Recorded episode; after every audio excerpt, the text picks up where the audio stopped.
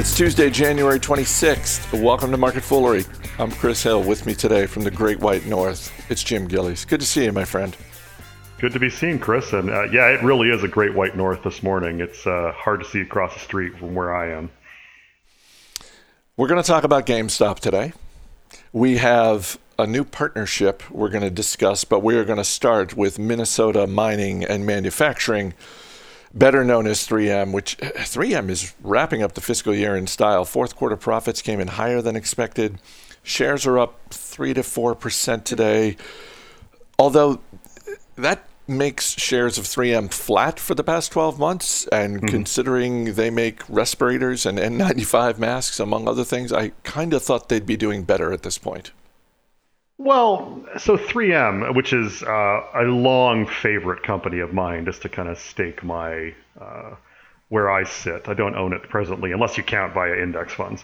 Um, but uh, 3M is more than just N95 masks or other masks or things that will have profited from uh, from uh, COVID and the pandemic.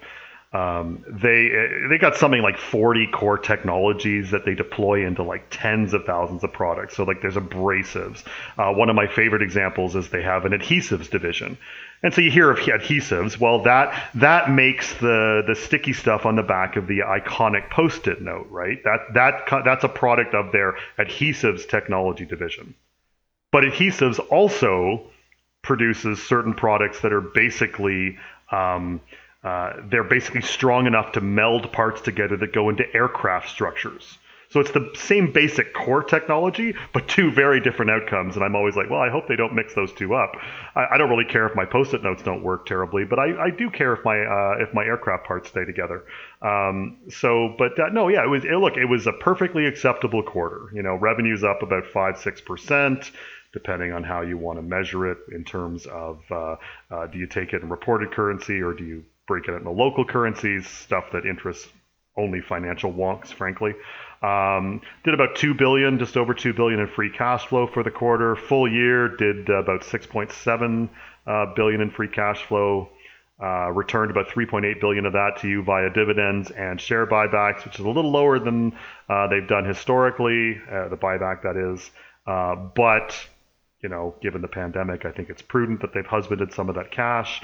Uh, they reduced their debt by about 7%, I believe. Their net debt, so that's debt less cash on hand, that got reduced by almost a quarter. Uh, they say, hey, we expect about 5 8% sales growth next year, uh, $9.20 and 970 in EPS. Right now, they're trading at about 20 times trailing EPS. This is a solid company. This is a solid report. They are the bluest of the blue chips. They're just not going to make you rich. They're going to, you know, they're going to go up at, you know, five to ten percent a year capital and capital appreciation, and you'll you'll get the dividend. And um, if you like some bedrock stocks, uh, widows and orphans style stocks, 3M is for you. Buy it and put it away. Real quick before we move on, you mentioned the guidance. It was a little bit higher than uh, Wall Street analysts had penciled in for 2021 reasonable to expect that instead of being flat over the next 12 months, we can see some appreciation in 3M? I think so. I think so. I, everything, of course, is contingent on how does the pandemic uh, slake off or slough off. Like, are are we done? Is there? I mean, because uh, where I am, we're kind of back in a lockdown. It's similar to what we were last spring. Um, you know, and so hopefully this is the last gasp. But hopefully the vaccine efforts do largely kind of push the pandemic finally off the headlines. I don't know about you, but I'm enjoying the you know, day 310 of the 15 days that we originally told this is going to take to flatten the curve. Um, so you know, I mean, I, th- I, think I think we're all done with this, and so if we truly are done, uh, maybe as we head into the summer, then yeah, I think uh, performance. I think there's a lot of money, you know, looking for a home, and a lot of people looking to do a lot of activities, and I think economic activity will follow the the subsidence of the pandemic. So yeah, I think it's reasonable. Shares of Beyond Meat up 20% this morning after the company announced a joint venture with Pepsi. Financial terms were not disclosed, but Pepsi and Beyond Meat are going to be teaming up to make plant based snacks and drinks. And that news was enough to make some short sellers head for the exits. Yeah, um, maybe I'm dense. Yeah, probably. Um, no, no comments from the peanut gallery out there. Uh, but sugar is derived from plants. Oh, right, right. And, and corn chips are also plants. Oh, and, and Quaker oats come from. Hey, yeah, I'm sensing a trend here. Yeah, you said like, look, Pepsi doesn't, PepsiCo doesn't have, you know, they're in their snack line. You know, there's not a lot of uh, meat-based products there. I mean, like, the only one I, I can think of off the top of my head is they have a beef jerky line under the brand Matador. Um, you know, and okay, I mean, okay, so the, the the diet purists will probably say, well, Jim, they're not looking for vegetarian uh, or like you know, it, we're not talking about meat, but we're talking about a vegan product. Uh, so you know what what is the what is the market opportunity for say vegan based Doritos? Um, because frankly, PepsiCo already is plant based. Um, you know, and look, and I, I mean, I, I, I, I have a teen boy living with me who's probably about 50% Doritos by weight. Uh, you know, and he doesn't, uh, you know, he, he's not looking for a vegan option. There's supposedly cheese and buttermilk and whey protein in, in your Doritos. Uh, so I'm guessing that uh, what Pepsi and, and Beyond Meat are going to try to do is push things in a in a, a, vegetarian or I'm sorry a vegan aim, which, which is good. I mean, I, am I'm, I'm not uh, I'm being a little snarky, but I you know I think that um, the less uh, the, the, more you can take down some of the harmful aspects of animal-based husbandry and and, and eating, uh, it's good. You know, on on balance. Not everyone has to be a vegan or a vegetarian, but I think you know the less meat thing is good. Um, but you know, I, I, I, as I look at this deal, my my read is, you know, like, yeah, Pepsi is already plant based. That's kind of what my point was. Um, but customers don't associate them with that. And so I think they're kind of, I look at this as, I think it's a mutually beneficial deal, right? You know, you've got Pepsi going, we're getting the halo of the perception of Beyond Meat as greener or healthier. Uh, it's not fools. Uh, Beyond Burgers are basically a pea protein and a vegetable oil matrix. They're good, but, you know, they're, this is not health food. Um, but I think Pepsi's looking to get the halo effect of, of being perceived, as I've described, greener, healthier, plant based. And I think Beyond Meat is getting more distribution and contacts. Uh, you know, and I because I've held for a long time that this plant based space, there's not a lot new here. You know, there's multiple choices for these next generation vegetarian burgers that taste like meat. You know, you've got Beyond, you've got Impossible, you've got Lightlife here in Canada. Um, it's not patent protection or novelty that wins the day. It's the land grab in the grocery store. You know, it's much like you know Coke and Pepsi. You go to your grocery store, you got Coke and Pepsi on the shelves, and then what? So you're going to go to the grocery store, you got Beyond and Impossible on the stores, and then what? You know, and and and so I think they both get something out of that here, and and good for them. Uh, again, I'm just not too sure of the market potential for vegan Doritos. Neither am I, but uh, you hit on uh, you know one of the keys here, which is that distribution pipeline that Pepsi has. Um, and you know, for for all the times we've said on this show about Domino's, this is a tech company. It's all about the app. I mean, mm-hmm. it's the same thing with with Coca Cola and especially with Pepsi. It, you know, these are distribution companies, and so I understand the short sellers out there who have looked at this deal, even though financial terms are not disclosed, and saying, "Thank you very much, check please, I'm out," because whatever you think of Pepsi, they have a lot of cash. Yeah, they have a well, lot of like cash. Pepsi, actually, again, Pepsi kind of right, fits in the 3M category, right? Like they're they're a bedrock. Right, but I mean that in some ways, the fact that financial terms are not disclosed makes this even more ominous for anyone who's betting against Beyond Meat, because Pepsi's mm-hmm. got a lot of cash, and as you said, uh, do they need to do this deal? Uh, need is probably too strong a word, but uh, they they are getting some benefits out of, as you said, the halo effect of Beyond Meat. I'm curious to see where this joint venture goes, but in terms of the short sellers, again, I, I, totally get why someone would say, I'm, I'm done betting against Beyond Meat. Yep. And it's and it's not a great it's not a great environment for short sellers right now in general, which I think is going to dovetail nicely to the next topic. I was going to say, speaking of short sellers, speaking of short sellers, let's talk about GameStop because shares of GameStop at this point are up. Let's just ballpark 400% this year. Not in the mm-hmm. past year, in this calendar year, shares of GameStop are up 400% because we have this escalating war between, on one side, hedge funds that are shorting the stock, and on the other side, to, to some degree, maybe to a large degree, people from the Reddit group Wall Street Bets who reportedly are going through the list that is widely available of the most shorted stocks on Wall Street and saying, we can make a quick buck here by driving this stock up. Um, you know, we, we've talked a couple of times on this show um, about the most recent results in terms of holiday sales for GameStop were good. They've got uh, the founder of Chewy on the board. They've got some activists in there. So, you know, even if uh, you didn't have this group in Reddit uh, trying to run this stock up and and make uh, a short term buck off of this. There's reason for optimism with GameStop, but you put it all together and you have one of the more entertaining things uh, in in the past year or so. Um, I, I say this as someone who does not own GameStop GameStop. I have no plans to buy it. I have no plans to short it. I'm just sitting here with my bucket of popcorn, curious to see how all of this plays out.